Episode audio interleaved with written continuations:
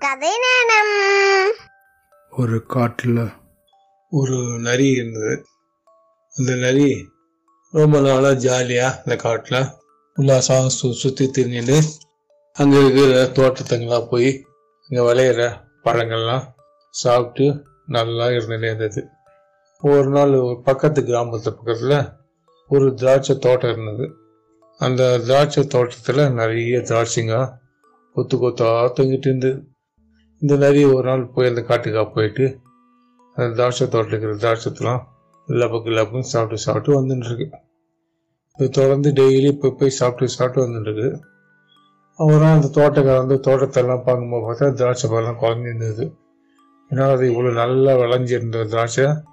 கம்மியாக போச்சு என்ன ஆச்சு யார் திருடன்னு தெரில அதனால் திருடனை கண்டுபிடிக்கணும் அப்படின்னு சொல்லிட்டு ஒரு நாள் தோட்டத்திலே கட்டிலெலாம் போட்டு படுத்து தூங்கிட்டு இருப்போம் தூங்கிடும் போது அன்னைக்கு திருப்பி அந்த நரி அந்த தோட்டத்துக்கு தோசை சாப்பிட்டு வருது அப்படி வந்து தோசை சாப்பிடும் போது திடீர்னு சத்தம் பழக்கம் பழக்கம் சத்தம் கேட்கும்.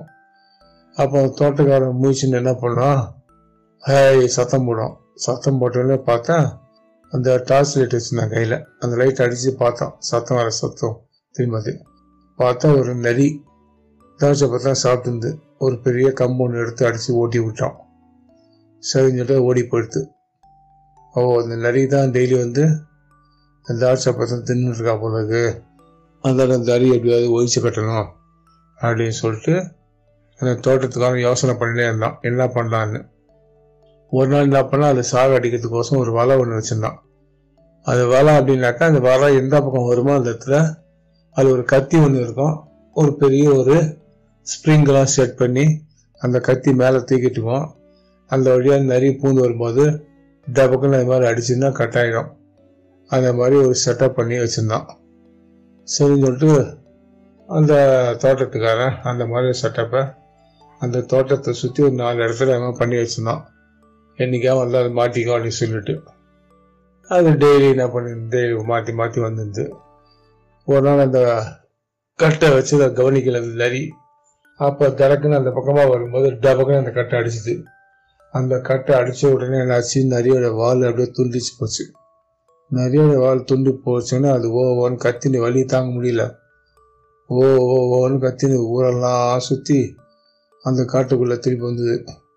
அந்த காட்டுக்குள்ளே வரும்போது என்னாச்சு நிறைய நரிங்கெல்லாம் ஒன்று சேர்ந்துடுச்சு எல்லாம் நரிங்கெல்லாம் ஒன்று சேர்ந்து நிறைய நிறைய என்ன ஏன் என்ன ஆச்சு? ஏன் கத்துறீங்க? என்ன ப்ராப்ளம் சொல்லுங்க அப்படின்ச்சு இந்த நரிக்கு அசிங்கம்.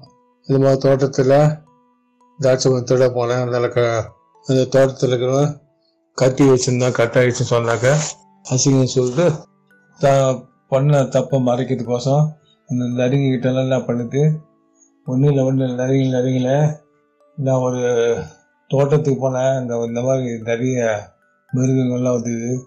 அது முழுவதும் சண்டை போட போனேன். சண்டை போடும்போது என்னோடய வால் வந்து அறுந்து போச்சு. அப்படின்னு சொல்லிட்டு அந்த தறிக்கிட்டலாம் சொல்லிட்டு. இப்போ பாருங்க அந்த அந்த மீறி நரிங்கெல்லாம் இப்போ சொல்லிட்டுங்க. நரி நரி இப்போ நீங்கள் ரொம்ப ரொம்ப அழகாக இருக்கீங்க அப்படின்னு சொல்லி எல்லாம் சொல்லிட்டுங்களாம். உடனே இது பொழுதுனோட தப்பை மறைக்கிறதுக்கோசம் நீச்சல் நடிகிட்ட சொல்லி நீங்களும் வாங்க.